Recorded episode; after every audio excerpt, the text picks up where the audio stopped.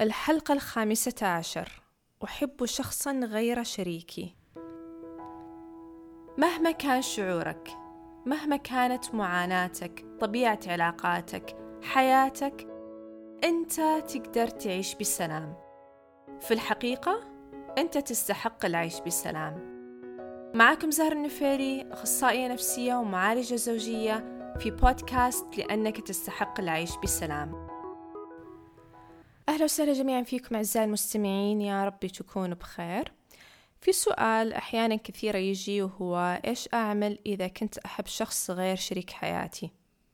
وسؤال جدا صعب لأن غالبا مع هذا السؤال الناس تركز على حلين ويعتقدون أن ما في إلا هذول الحلين ولكن في حل ثالث راح أذكره في الأخير. الحل الأول اللي دائما يجي في بال الناس هو أن أنت لازم تبقى مع شريكك وتخاف الله فيهم.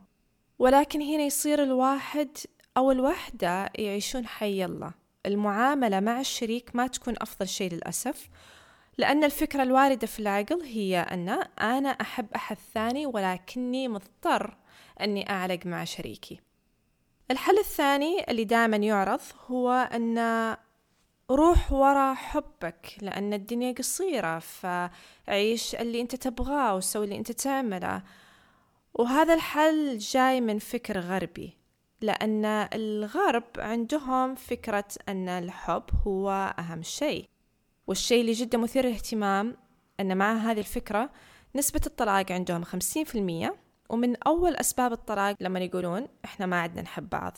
مع أنهم يكونون مثلا عايشين سنين مع بعض قبل الزواج وغالبا الطلاق يكون خلال السنوات الأولى من الزواج.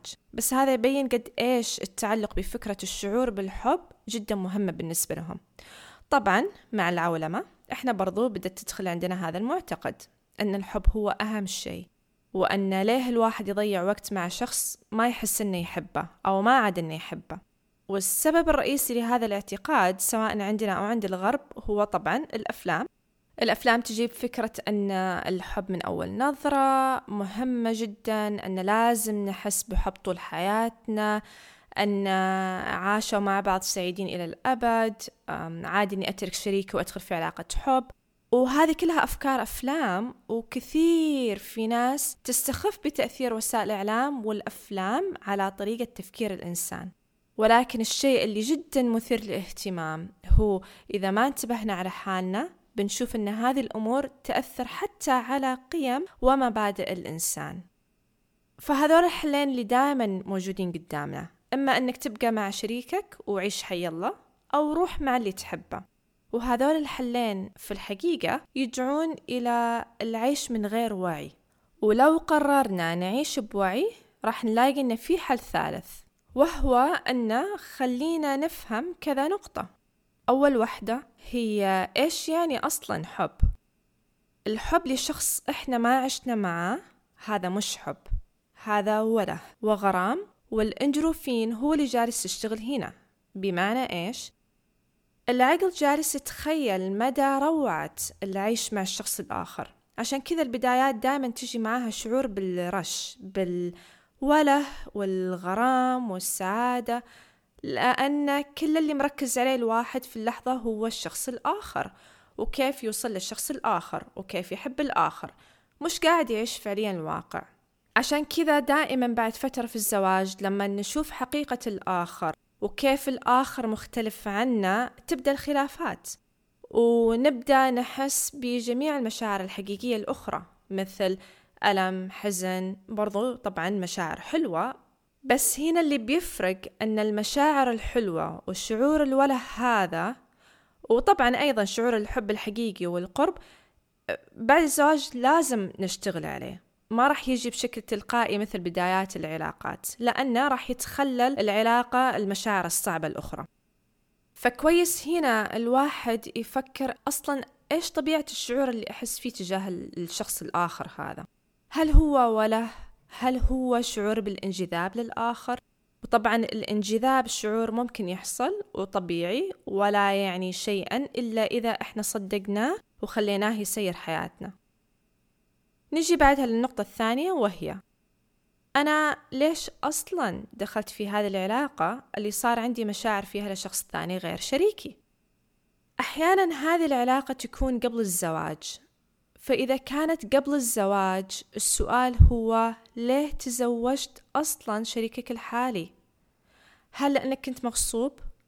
هذه طبعا يبيلها حلقة ثانية نتكلم فيها عن الموضوع بس إذا كنت أنت اخترت مش مغصوب واخترت شريكك الحالي بغض النظر عن السبب سواء الشخص اللي الآخر اللي تحبه ما كان يظهر لك اهتمام أو لأن حسيت شريكك الحالي أفضل بغض النظر. هذا اختيار أنت اخترته لنفسك. اللي تحتاج تفكر فيه هو ليش في وقتها اخترت هذا الخيار. في ناس طبعا تقول أنا اخترت هذا الخيار بكامل إرادتي لأني كنت فعلا أعتقد أن الأفضل ولكن حاليا جالس أفكر أنه يمكن لا مش الأفضل. هنا كويس نتذكر أن العقل دائما بيعطيك فكرة أن العشب في الضفة الأخرى أكثر خضرة. يعني دائما تجي فكرة أن الخيار الآخر قد يكون أفضل وهذه طبيعة في العقل لكن الخطأ لما نصدق هذه الفكرة. ولو نقول أنك أنت عرفت الشخص الآخر بعد الزواج فهنا بنجي للنقطة الثالثة. إيش طبيعة العلاقة بينك وبين شريكك الحالي؟ لأن أحيانا كثيرة إذا الواحد ما كان يحصل على اللي يبغاه من شريكة سواء تواصل فكري وحوار أو تواصل عاطفي أو جسدي نشوف كثير هنا بدال ما أنه هو يصلح الأمور بينه وبين شريكة ويتكلم ويصارح أو يروح لعلاج زوجي خلينا نقول. بدال هالشيء نشوف ناس تهرب من علاقتهم ويتعلقون بالفكرة اللي قلناها وهي العشب في الضفة الأخرى أكثر خضرة. يبدأون الناس يدخلون في مرحلة مقارنات. لو أن أنا وش متزوج كان حياتي أفضل. لو أن شريكي شخص آخر كان حياتي أفضل. وهنا إما أنه يتذكر شخص قديم كان يعرفه ويتعلق فيه أو أنه يتعرف على شخص جديد ويعطيه مشاعره فنرجع للسؤال إيش طبيعة العلاقة بينك وبين شريكك؟ الخيانة حتى لو خيانة مشاعر مش مقبولة. والخيانة هي دائما علامة على الهروب. وفقط على فكرة بس في الأفلام اللي نشوف لما أحد يترك شريكه لأحد ثاني أن يكون سعيد.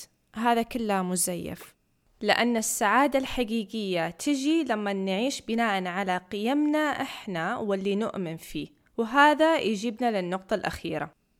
بغض النظر عن نوع الشعور اللي يجي داخلك أو نوع الأفكار اللي عقلك يعرض لك إياها. وهنا طبعا أنصح في الاستماع للحلقة الثالثة من البودكاست. بس بغض النظر عن المشاعر والأفكار هذه كيف تبغى أنك أنت تختار تكون حياتك؟ لو العالم كله بيشوف أنت مين إيش مهم بالنسبة لك أنهم يشوفون؟ ونقدر نعمل هذا التخيل. تخيل لو أنك بعد عمر طويل توفيت و... وتقدر تسمع إيش الآخرين يقولون عنك إيش تبغاهم يقولون عنك عن الطريقة اللي كنت تتعامل فيها مع نفسك والطريقة اللي تعاملت فيها مع شريكك مع أطفالك مع الناس اللي حولك مع العلاقات اللي عندك مع العالم كله. والجواب حقك هو هذه هي قيمك. فكويس إنك تعيش بوعي تجاه أفكارك ومشاعرك تفهمهم بس مش هم اللي يسيرون حياتك.